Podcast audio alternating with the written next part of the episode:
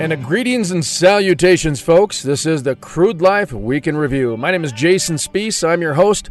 Thank you, folks, for joining us here at the Crude Life Week in Review. We got a fantastic program in store for you today. We start out, of course, talking with Mr. William Prentice from the Meridian Energy Group. They're building the Davis Refinery out in Belfield, North Dakota. Soon to be a reality. The first greenfield refinery in the United States in over 50 years, and it's coming to the Bakken out in Belfield, North Dakota. What a boon it's going to be for the community and economic development. I tell you, the citizens and the townsfolks and the council members and the neighbors and everything, they are so excited, the local community. I've had a number of people on this program as well. I've talked to them face to face I've seen them fill the community center, which is like a theater there. And it's been just a fantastic uh, conversation that we've been having about a state of the art, cleanest, gonna set the standard across the nation. I'll tell you, the Meridian Energy Group and the Davis Refinery. All right, that's coming up in just a moment or two. And then we talk with Mark Fox. He's the chairman of the uh, three affiliated tribe out in Fort Berthold, Mandaree, North Dakota. What a great event. It was a ribbon cutting for a new Head Start facility out in Mandaree. Crestwood and others donated $2 million plus to make sure that this thing has ongoing K, pre-K actually learning and what a fantastic event. I was there, got to see a lot of the uh, executives from Crestwood, the employees, the whole community of Mandaree came out as well as some dignitaries from the tribe and the federal government as well. So uh, Mark Fox coming up a little bit later on in the program, the chairman of the three affiliated tribes, Fort Berthold Mandaree. All right, what else do we got coming up? Oh, one of our favorites from Watford. Well, he's actually from Gillette, and then Watford he's at now. He's a uh, roughneck turned inventor turned business owner. Pat Young with Patlock Safety Systems. You're going to want to stick around for this character. As uh, my buddy says, uh, I better get a, some popcorn ready for this interview. That's what he told me when he found out I was interviewing Pat Young with Patlock Safety Systems. Give him a call. Find out why you need a tub of popcorn in order to listen to his interview. But it's coming up in just a moment or two. Well, a little bit longer than that because we got William Prentice coming up right now. Well, first, let me just give you the rundown one more time. William Prentice coming up in just a second, and then we're going to have Mark Fox, chairman of the three affiliated tribes Fort Berthold Reservation, and Pat Young with Patlock Safety Systems. But right now, Mr. William Prentice, the CEO of Meridian Energy Group, who is spearheading the Davis Refinery coming to Belfield, North Dakota. I mean, it was just so.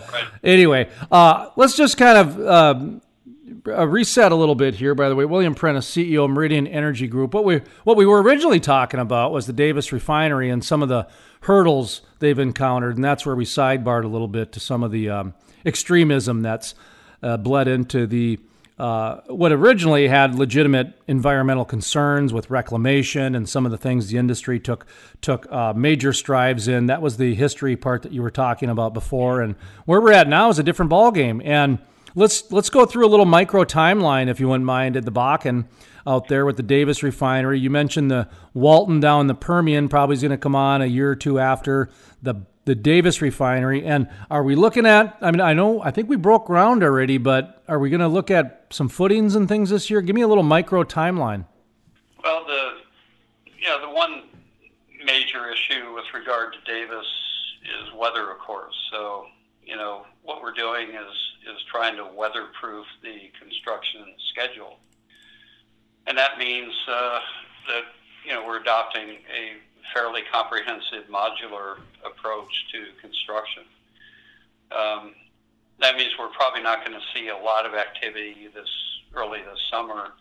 Uh, we'll be back in the field finishing up, you know, the, the grading and so forth for foundations uh, as we get into uh, the middle of the summer. But most of the emphasis is going to be on uh, welding steel in shops all over the country and getting modules ready to ship up. You know, starting uh, uh, well, you know, towards the end of summer this com- this uh, coming year, and then uh, the heaviest construction activity will be during the summer of 2020. And the reason for that is, you know, we'll just um, I just don't want guys out. Um, you know, essentially trying to kill themselves by building uh, stuff and you know working with cranes and 70 below with wind chill and and when the wind comes up, it's just not safe. So we're we're kind of erring on the side of safety here. And again, I've I've built uh, stuff all over the world and uh, up including North Slope and in Valdez, uh, Alaska. And weather conditions are more severe in North Dakota than they are on the North Slope. Um, so we have to plan around that, and that means that we're probably not doing a lot of what will be visible in the field till uh, about a year from now, when modules will start to arrive on site. But until then, you know, we'll be we'll be working around on the project and getting foundations ready.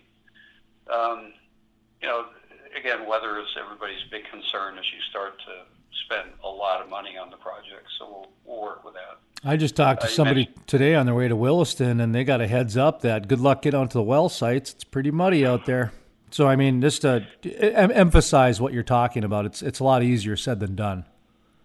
Yeah, and you know, I mean that's that's something we got to be careful of too. Uh, the roads uh, can't handle a lot of this heavy equipment uh, right after the thaw. Um, I mean, one of the biggest problems we heard about during the uh, the permitting process at the county was that during the construction of the uh, some of the rail terminals and a couple of the gas plants, those guys didn't do a very good job of uh, of managing the damage to the roads. And you know that area is not real heavily populated, but when people drive around, they don't want to be running through three foot ruts in the road from moving a crane around. So uh, we have to be careful there, and that means that we are probably going to limit our our uh, construction window appreciably here this coming year because we have to improve some of the local highways before we can move equipment in. That's part of our deal with the county. Um, but yeah, I, I would much rather be able to get everything out there and start building immediately, but we, we have to take a staged approach here because of the weather issues.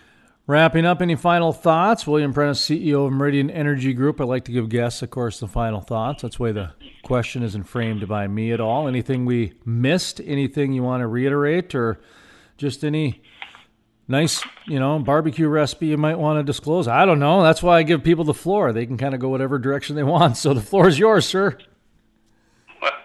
You know, I, I appreciate that, and I think I say this almost every time, but you know, big things have small beginnings, and uh, this whole concept of a clean refinery began in North Dakota.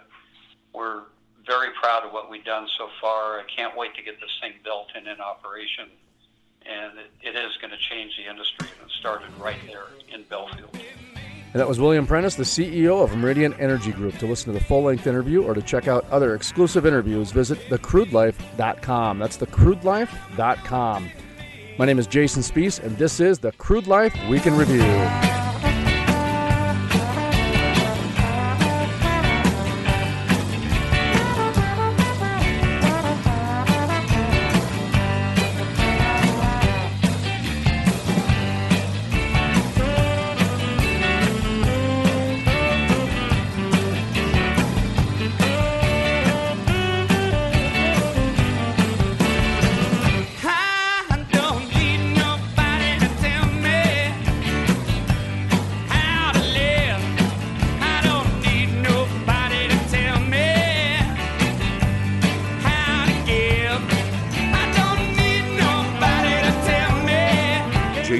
Jason Spiess, the most trusted voice in the Bakken. I totally agree with you. And the word that you brought into this is fact. You tell the facts and then you let people make up their own minds. You want someone who's competent. You don't want to get a bunch of rookies. Love listening to Jason Spiess on the radio, and if I miss him there, I catch him online. Let's bring in Jason Spiess, who is a multimedia journalist in North Dakota. Um, Jason, what's your thought on this? No one does an interview like Jason Spiess. Historic. The first full conversion refinery to be built in the U.S. in over 40 years. Innovative. The cleanest, most technologically advanced downstream project ever. The model for future shale basin projects. Groundbreaking. With construction resuming in early 2019. The Davis Refinery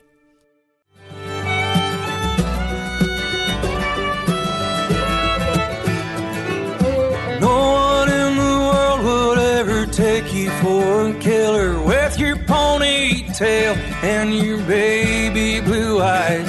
Welcome back to the Crude Life Week in Review. My name is Jason Spiess. Thank you, folks, for joining us. Coming up next, Mark Fox, the chairman of the three affiliated tribes, Fort Berthold Indian Reservation, and we're talking with him in Mandaree, North Dakota. My name is Mark Fox, the chairman of the Mandan, Hidatsa, and Arikara Nation. And we are here today in Mandaree, North Dakota. Actually, it wouldn't be North Dakota, it'd be the uh, Well, Fort it's- Berthold it's- Indian it's- Reservation. It's the Fort Berthold Indian Reservation, but it is uh, located in Mandaree, North Dakota, and that's uh, that's recognized as well. And uh, Mark Fox, what, what is it that you are officially the title of, of your um, leadership role here? Well, I'm the chairman. I'm the elected chairman of the Mandan, Hidatsa, and Arikara Nation. Uh, Fort Berthold is about a million acre reservation, uh, half of that held in trust uh, by the federal government. Um, I lead a council of about seven members, six uh, districts, uh, one representative from each district, and I'm elected at large, and that's my job. Talk to me about your relationship with the oil and gas community. Judging by what I witnessed today, it seems like you have a very good relationship. You know, you know, we have a. I just have to be candid about it. We have a very good relationship with a number of oil industry partners, but of course, you know, we live in the real world, which sometimes uh, you don't get those good partnerships with all of them. But nevertheless, today we're celebrating a very positive relationship with one of the primary uh, midstream companies on Fort Berthold, and that's uh, the Crestwood Company. One of the things that I've talked with um, Missouri River Resources CEO David Williams about is there's a unique time happening right now in the Native American community with connection with the oil to where the investments, like we're seeing today with Crestwood, with the $2 million building here, the Head Start, it's empowering. Gener- it's empowering the communities, not just Yes. lifting them, it's empowering generations. Do you know what I mean by that? Yeah, absolutely, absolutely. You know, it's you know this whole thing with the, our choice. Our choice is of a nation to to develop our energy resources. Uh, you know, and that doesn't that not uh, a given across Indian country. There there are a number of tribes who don't endorse or who don't support uh, energy development of their own resources.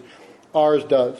Our, our nation, uh, the, allot, the, the allotted uh, portions uh, to individuals as well as the tribe as a whole, we do support development of oil and gas, one of our resources here. But it, it's really about it's about benefit as well. So about 80% of our people are not significant beneficiaries of oil and gas. 80%. They don't get monthly royalty checks from an oil company. They don't have uh, mineral resources. So they rely on what the tribe does.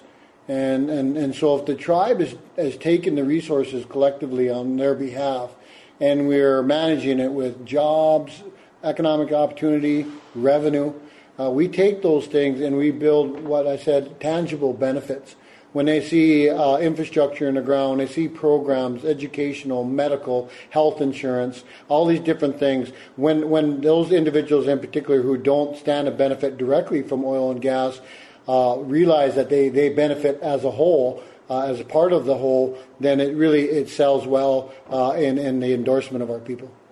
One of the things that caught my attention was on our programs, we talk about the energy investment into communities. Um, that was mentioned today, but then there was the caveat that you didn't let the other energy companies off the hook that we're not investing in their communities. We have a lot of uh, energy enthusiasts and executives that listen to these programs. What kind of message do you want to be left with for those who do not invest in the communities? Because the, the like what Crestwood is doing today is tremendous. You guys were very grateful for, for their investment, but you're not letting everyone else off the hook. Agreed. Uh, we, we can't. Uh, and that's the way business is done, not only in the United States, but around the world. You know, companies come in and they, they reap a, a, a benefit, right? Um, they reap a benefit by, by uh, interacting on development of a, of a resource. And so for our situation here, we've got, like I said, some, some companies like Crestwood. Today we're celebrating millions of dollars investment into uh, something that doesn't necessarily mean a direct benefit back to how they operate, but in general shows their investment into the community, shows their investment into the, the public and into what goes on there. And so, but we have a number of companies who do not.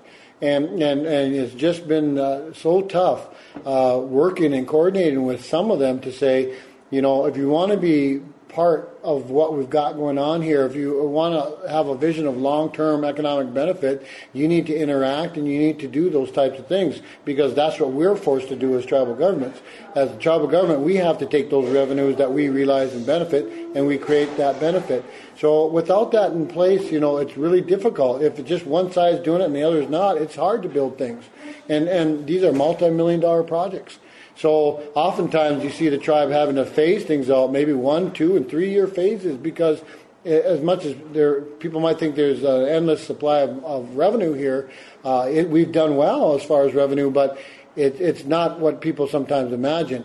So the, the resources are still limited, but we're trying to build that infrastructure. So the message today you heard, and you always hear me, uh, whether it's in Bismarck, North Dakota, or Washington D.C. You know, put up or shut up or more more likely is you're just here to make a quick buck and to flip that. Well, why don't you flip it today and and and, and allow us uh, to work with somebody who's more willing to invest into the community, is more long term thinking, and that's how we positively benefit. So on the flip side of that, we're here today celebrating a building dedication, a Head Start building dedication. The symbolism behind that's tremendous. To start with the yeah. the, the pre-K, the youth. Uh, talk to me about the investment that Crestwood has made in the community and how the community has responded. I think that the community has responded really well. You see that today, and I think you're going to see uh, great appreciation continue to grow as the children come here in August. You know, a uh, little later, later part of August, and all the families who may not be able to stand here today, they're going to be standing around. They're going to come in and say, "Wow, this is nice. My child is happy. They're learning things." You're going to see that that that support and that enthusiasm grow. And so, you know, uh, I don't want to ever take that for granted. Uh, what Crestwood has done here has really been significant, and and I I, I want to uh, uh, uh mention that that it's no small thing, and uh, our nation because we're always always struggling to do things and build things. When you get a company like Crestwood who comes in and says, we understand you've got so much to, to build. You have so many things that need to be fixed, so to speak, uh, things that need to be uh, developed. Uh, when they come in and say, we're going to help you with that, it, it's tremendous. It's tremendous. So. Quite a few dignitaries showed up. This seems like a pretty big deal for a town of how big's Mandaree? Well, you know, right here by community members, there's less than a thousand people. Here I, I was going to say 300, but know, sorry, there, there's more. Okay. Uh, you, know, you know, I think but the population is between six and seven hundred people okay. in the outlying commun- outlying areas. It's spread out a little bit. Yeah. It's spread out a little bit, yeah. but you know that it's less than a thousand, and so it's a small community, a tight knit community. Uh, community, but at the same time, you know, it's one that's in the heart of the Bakken. And I brought this up a year ago and a half a year ago you know, what, what Mandaree is today is obviously changed from what it was 10 years ago, but where Mandaree will be 10 and 20 years from now is really significant. And we can't make the mistake of, of thinking that, well, maybe it grows, maybe it don't, we'll just go one day at a time. I believe that there's going to be continued growth. And if there's going to be continued growth, which I believe there is, and I think most do, then you got to put the supporting infrastructure in place as well. Education, fire protection. We're going to be building a brand new uh, fire hall and emergency response center as well. All these things that you see in bigger cities, we've got to put them in the ground and then expand out. Mm-hmm. But it, it, doesn't do any sense to bring uh, a thousand more people in or thousands after this uh, with houses and what have you, but not have the infrastructure. We've got to have that first.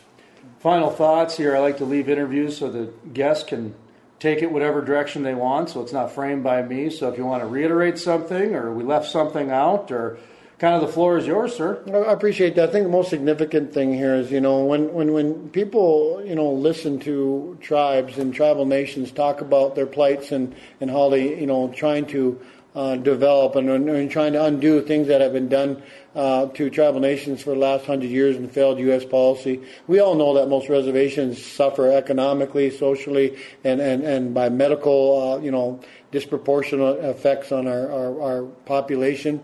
Uh, we suffer greatly on a reservation. And now you have this reservation taking its resources, valuable resources, and trying to build something and, and, and address that. But what we have here today is uh, this Head Start, this preschool institution that we uh, uh have, have partnered with uh, uh, an oil company on. Uh, that's going to make all the difference. As I was saying outside, the big difference is with our children. You know, if you want to talk about changing a nation, a tribal nation, you want changing our economy, changing how we live, changing this social economic poverty that many tribes dwell in, you have to start with the young people. That's where it starts. As adults, we can we can we can you know mull our way through things at times, you know, and survive. But if you're really talking to make effective, long-term, positive change, it starts with the little ones, and that's what we're celebrating today. Thank you, sir. Thank you. Appreciate your time. And that was Mark Fox, the chairman of the three affiliated tribes, Fort Berthold Indian Reservation, and we were talking with him in Mandaree, North Dakota. To listen to the full length interview or to check out other exclusive interviews, visit thecrudelife.com. That's thecrudelife.com. My name is Jason Spiess, and this is the Crude Life Week in Review.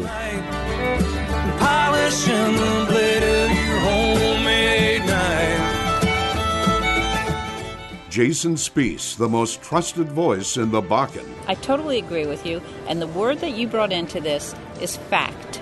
You tell the facts, and then you let people make up their own minds. You want someone who's competent. You don't want to get a bunch of rookies. Love listening to Jason Spiess on the radio, and if I miss him there, I catch him online. Let's bring in Jason Spiess, who is a multimedia journalist in North Dakota. Um, Jason, what's your thought on this? No one does an interview like Jason Spiess. Historic. The first full conversion refinery to be built in the U.S. in over 40 years. Innovative. The cleanest, most technologically advanced downstream project ever. The model for future shale basin projects. Groundbreaking. With construction resuming in early 2019. The Davis Refinery.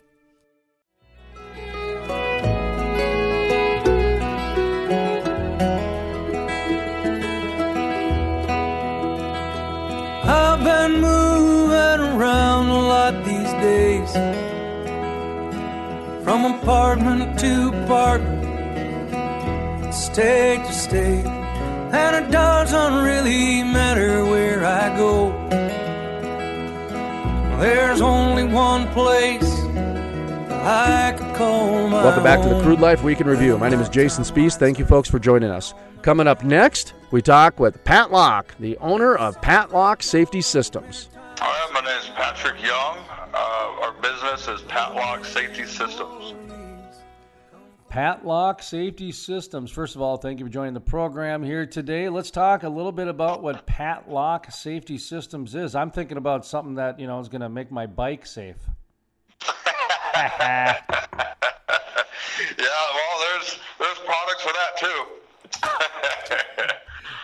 All right, t- t- t- tell me about what you guys are doing out there in the oil and gas world.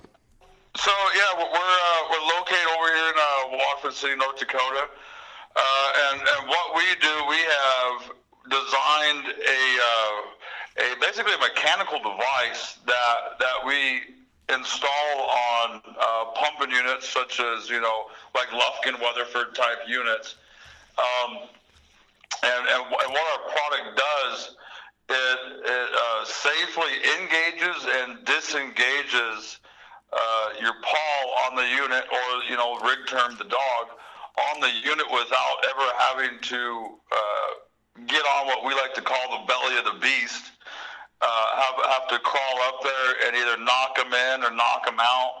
And so we like to. Well, the great thing about the product does is, you know, it's kind of a one-man operation. We can, you know, completely disable that unit from outside the fence. You know, well before you know, say your rig shows up and they need to throw a chain around, you know, the flywheel or bullwheel, whatever you want to call it. You know, so we can just close that window of you know any type of potential you know accident. And so, and you know, with that, you know, we've been in business for you know roughly almost three years, and uh, you know we've got about 12 different models now.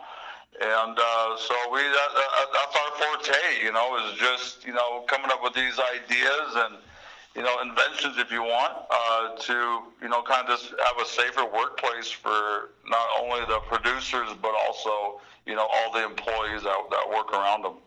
Ladies and gentlemen, this is Pat Young, one of the examples I talk about many times on this program. And Mr. Young, I'll tell you the example I often describe. One of the reasons why I love the oil and gas industry is because it keeps the essence of capitalism alive. Where and, and then the example I give is you can take a roustabout working on a rig and you can figure out a new vibrating tube and next thing you know he's got a company and he's got a contract and he's making good money and all that is within the course of a year's time from just working as a roustabout.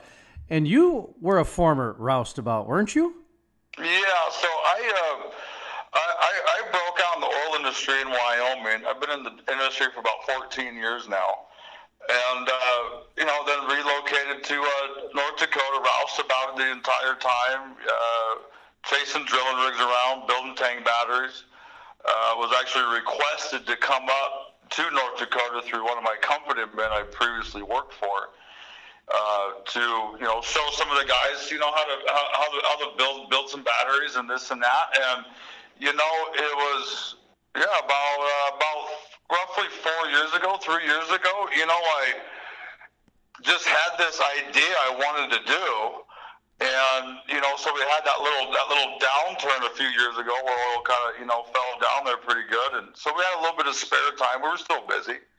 And just kind of went with the idea I wanted to do. You know, just kind of just pull the tape measure out. Didn't know exactly how it was going to work, but I had the concept down, and and then just started going with it. And yeah, and within three days, I had the first prototype, installed it, worked the very first time. I was extremely happy that day, and. Uh, it's just a good feeling when you have an idea and it works and it's and everything went through really really good. And and then we kind of perfected it one more time after that. And it was just on the money. And then it was just like okay we got to make more models. And then and then just kind of just took off from there. So you know I, I think anybody with the right mind frame and a little bit of especially vision you know they can they can change anything they want you know, and and and, and in a good way. So, so it, was, uh, it, was, it, was, it, was, a great time.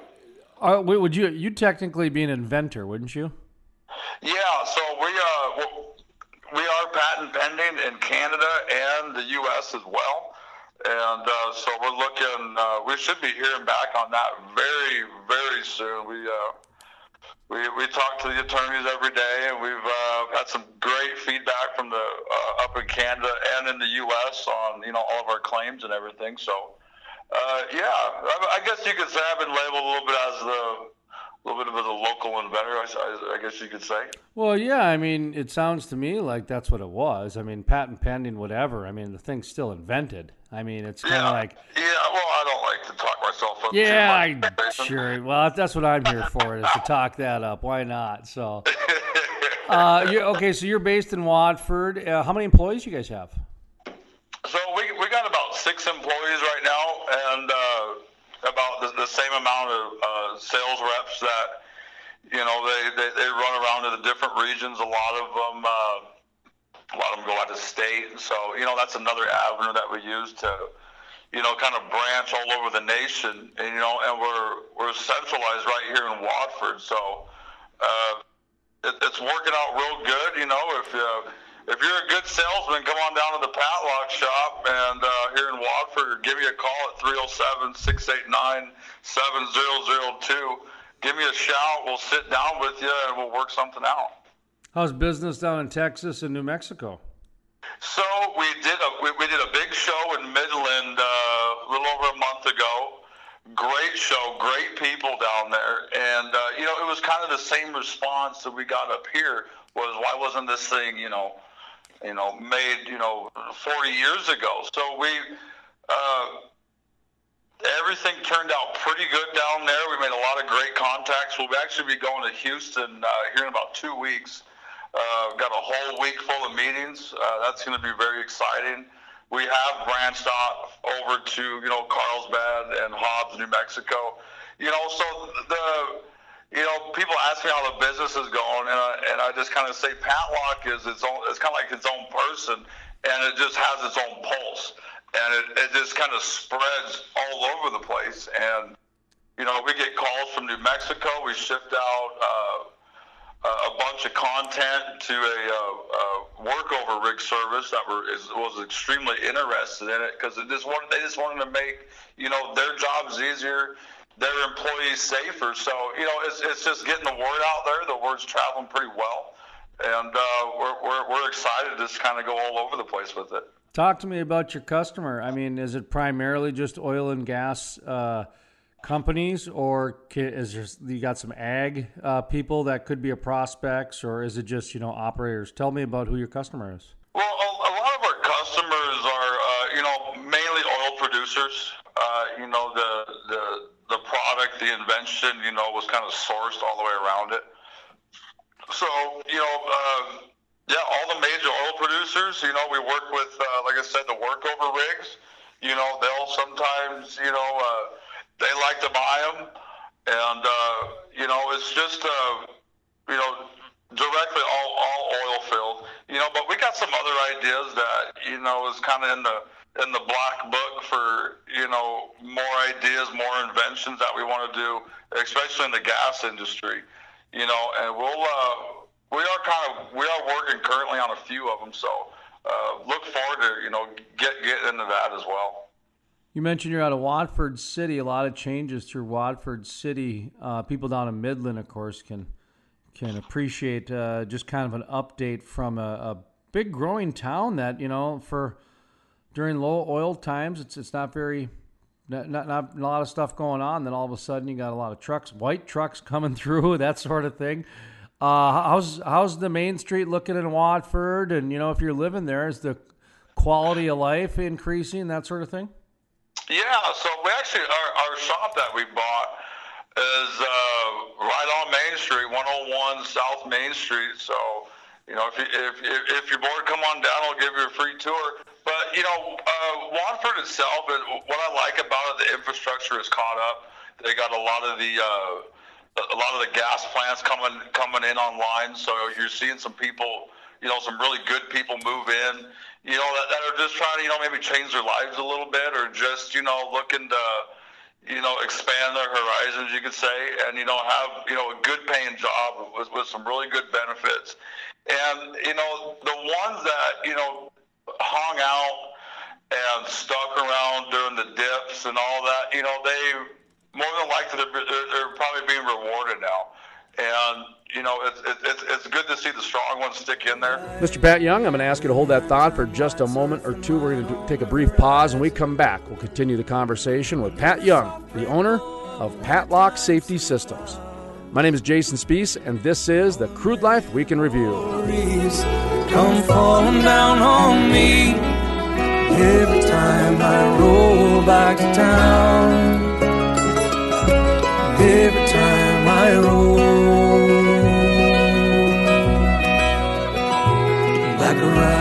Historic. The first full conversion refinery to be built in the U.S. in over 40 years. Innovative. The cleanest, most technologically advanced downstream project ever. The model for future shale basin projects. Groundbreaking. With construction resuming in early 2019. The Davis Refinery Jason Spiess, the most trusted voice in the Bakken. I totally agree with you. And the word that you brought into this is fact. You tell the facts, and then you let people make up their own minds. You want someone who's competent. You don't want to get a bunch of rookies. Love listening to Jason Spiess on the radio, and if I miss him there, I catch him online. Let's bring in Jason Spiess, who is a multimedia journalist in North Dakota. Um, Jason, what's your thought on this? No one does an interview like Jason Spiess. You can run from the winter time in the midnight black.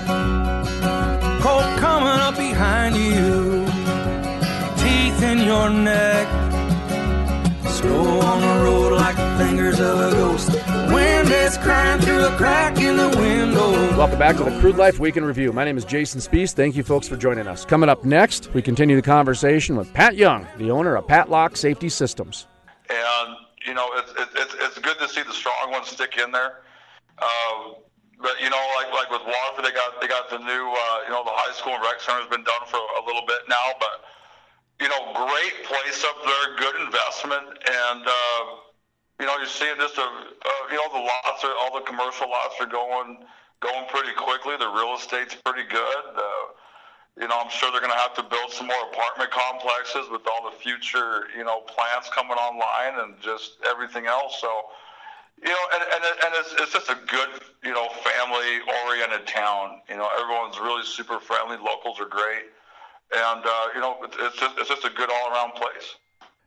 Hey, what do you make of the uh, retirement that's happening, the crew shift? You know, they, they call it the the great depends on which part of the country you're in. Um, the Rockies, it looked like they call it the, the great big crew shift that's happening, or sh- shift change. I'm sorry, crew shift change. And I call it the retirement issue, which is 70% of the industry is retiring by 2022, based on the, the numbers I've been given by the leaders in this industry. Um, you know, there's a that's an issue. You know, there, there's the, the you know we, we got stuff going on politically where presidential candidates are talking about banning the industry, and you got the new Green Deal out there, and uh-huh. um, Colorado, et cetera. You know, so you've got some idealistic minded younger generational people coming in, and no fault of theirs. That's just the social engineering that's happening. Um, you know, well, I grew up on Harry, you know, Harry the Dirty Dog. That coal and oil and gas were dirty, and that's why the dog went and hid the uh, brush because he didn't, you know, you know, he liked to have fun. Um, right. Some of the I understand some of the uh, literature in school doesn't even have oil and gas as an option for pros and cons for kids, and so it's like wow, we're just not even talking about it anymore. So, um, you know, without getting political, without getting anything along those lines. Uh, your observations, you know, you're part, you're part of this, you know, you're, you're on the younger side, you're under 50. Uh, you're, I imagine you're under 40. Ah, 36. Okay, 36. So, you know, you're you're kind of in the middle there. You're not you're not a millennial, but you're on that on the cusp of being a millennial and Gen X, I guess. Um, boy, that's tough. Um, just call it a gray area. Well, I you know I feel bad for millennials because you know they, they literally grew up where everything was the best and everything was the worst. That was the language that they grew up with. So now they get put out into the real world where they have to actually have real definitions from Webster's dictionary, and they don't know what to do. Their minds are about to right. explode because they're trying to get their linguistic footing. They're trying to not be a Kardashian, you know that type of thing. And then you got the Gen X side, which is yeah, you know, whatever. We don't care. Where's the pot, man?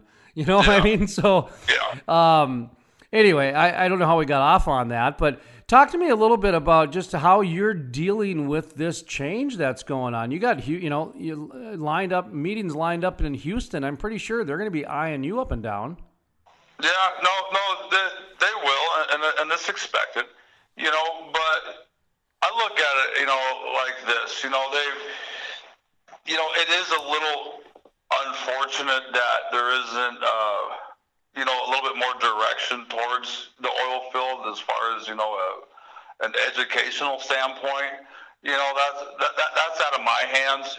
You, you know, th- this is what I can tell you about me. You know, I, you know, when I grew up, you know, school was not my thing it just it just really wasn't. You know, uh, you know, my my dad was in the oil industry. His dad was in the oil industry.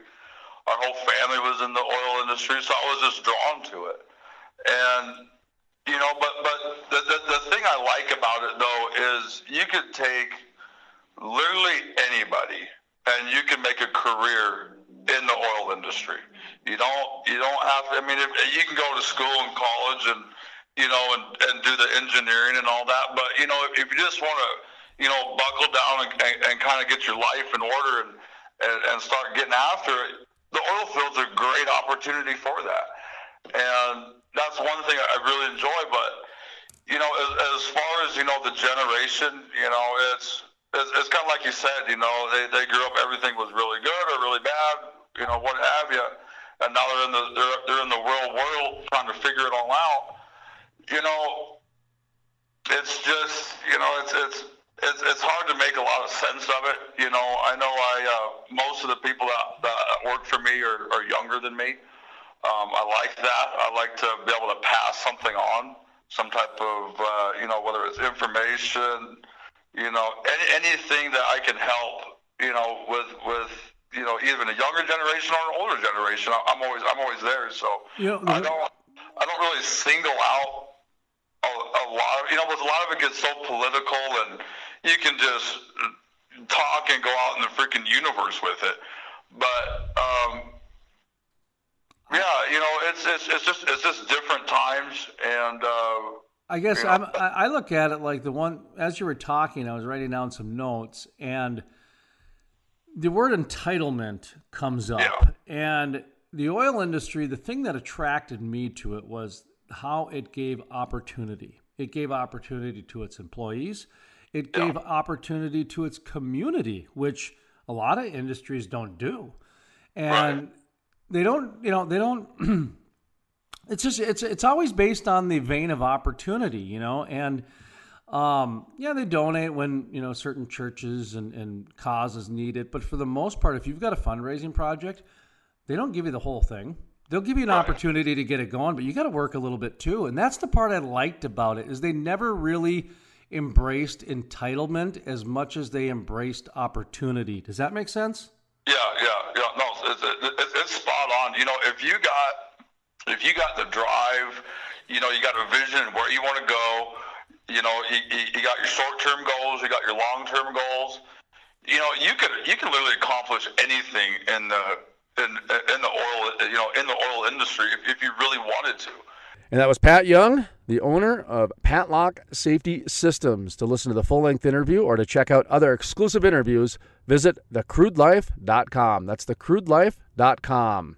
To check out our social media network, we'd ask you to visit thecrudelife.com, click on the social media tab, become one of our 350,000 plus energy enthusiasts of our entire network there. You can check it out. We got all kinds of different shale plays that we're in.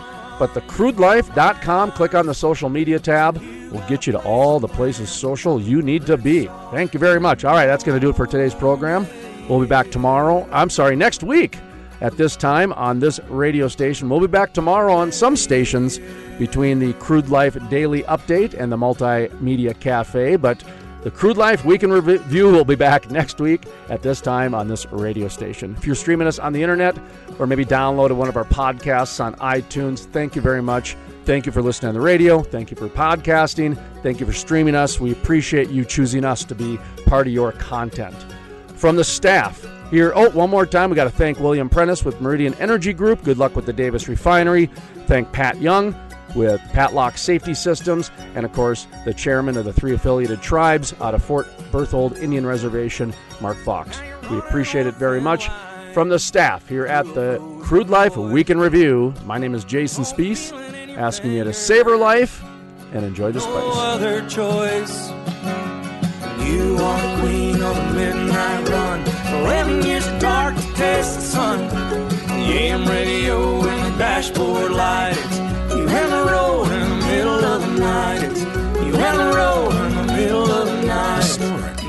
The first full conversion refinery to be built in the U.S. in over 40 years.